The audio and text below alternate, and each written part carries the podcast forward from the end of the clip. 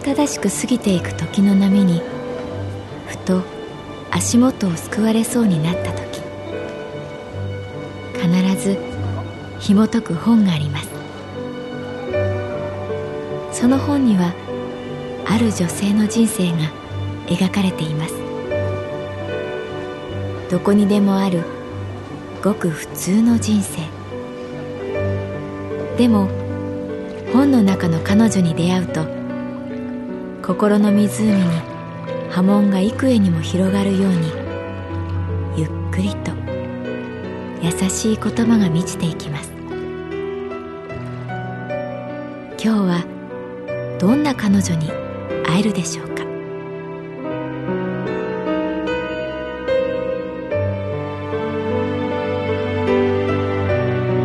サウンドライブラリー。世界に一つだけの本。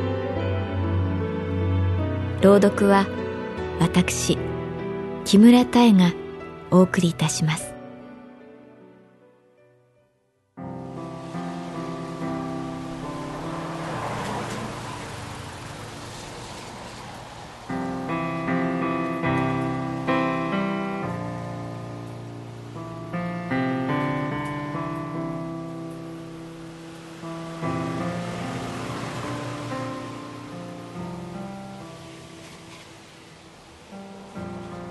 私の名前は月原かな子。旅行会社に勤めている。その日の雨はなんだか違って見えた。雨粒がくっきりと鮮明で路面を叩く音に濁音がなかった。お客様が極端に少なくカウンターからぼんやり窓の外を眺める。白山通りを車が走り去るたびに雨は行き場を見失う。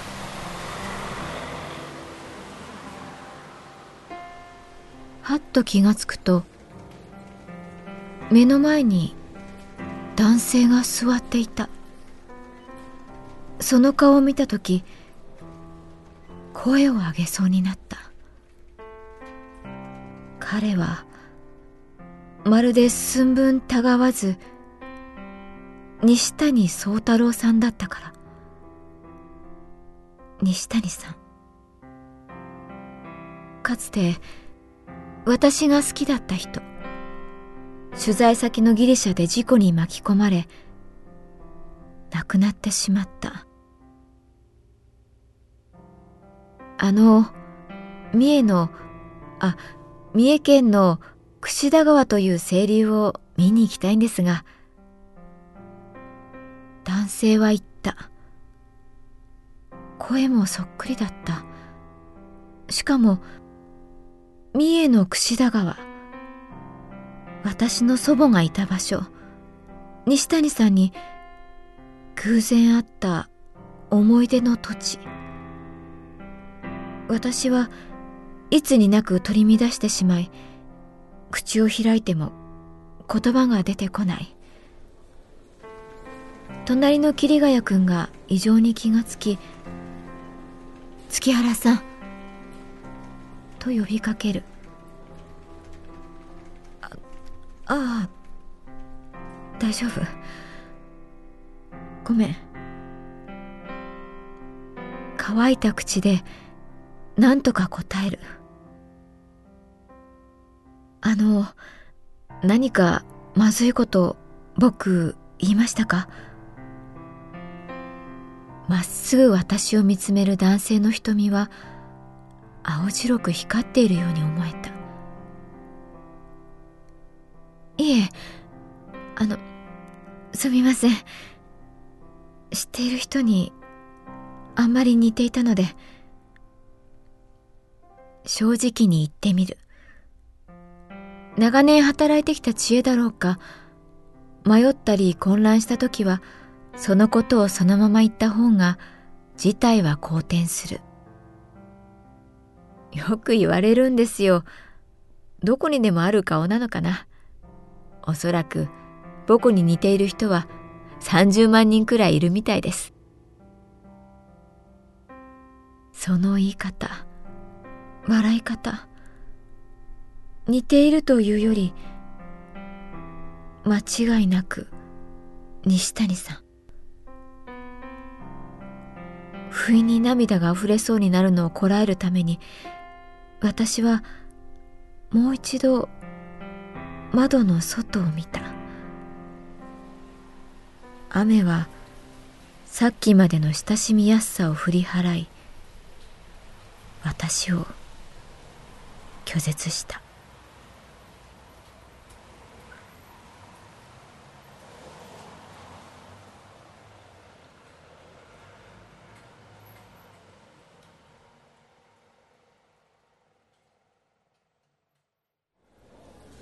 指の長さ。話す時少しうつむく角度。肩幅。ジャケットの色合い。全てが思い出のままだった。今も好きというのではない。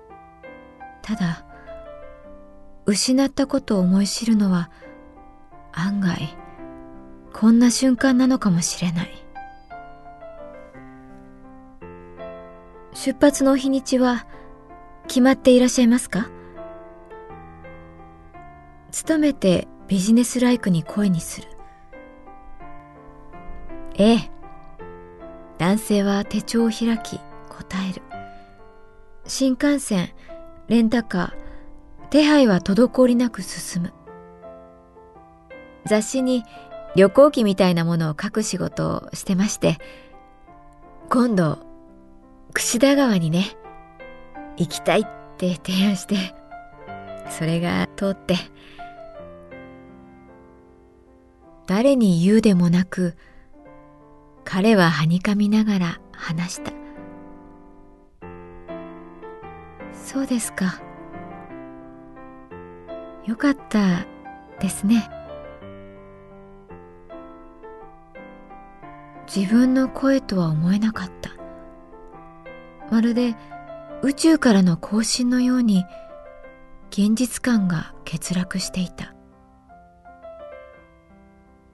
あのやっぱりあれですか僕に似た人があんまりいい印象ではないというかおよそ素敵な思い出とは無縁の人だったんですか彼は覗き込むように私を見た。あいえそういうわけでは。自分の動揺を見透かされてますます私は行き場をなくした。車にさらわれる雨のように。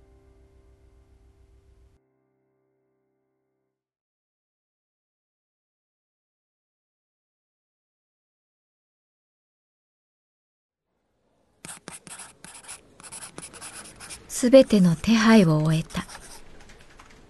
申し込み用紙に記入された名前を恐る恐る見る。沢野健吾。その文字もすぐには頭に入ってこない。ここまで自分をなくすとは思ってもみなかった。決着はついていると思っていた。でも、そう。人生に決着なんてことはありえない。奥の引き出しにしまってもそれはそこにある。あり続ける。それは愛おしくもあり残酷。あのと男性が言う。これ言うとなんだかチャラいナンパみたいですけど昔どこかで会ったことありますか？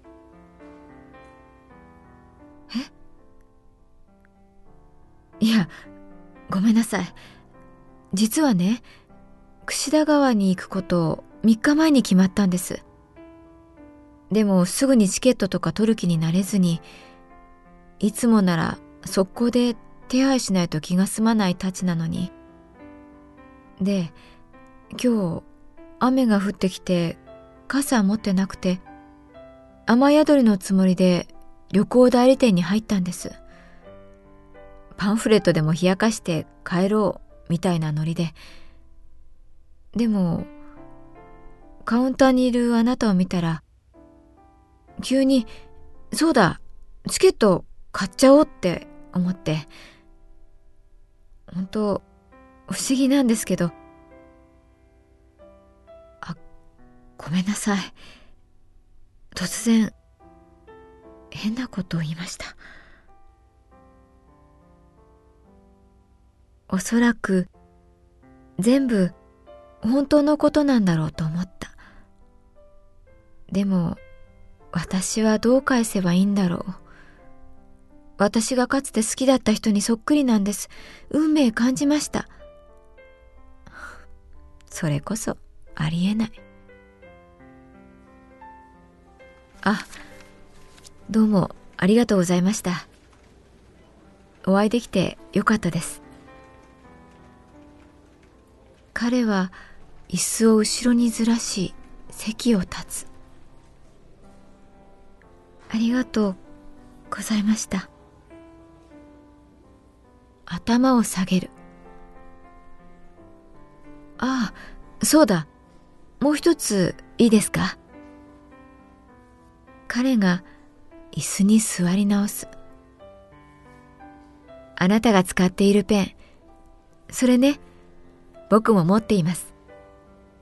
三日月から星が落ちているペン。言われて気がついた。それは、西谷さんがベネチアに行った時に買ってきてくれたお土産だった。目を上げると、すでに男性は姿を消していた。窓の外の雨は日常の音符を奏でていた。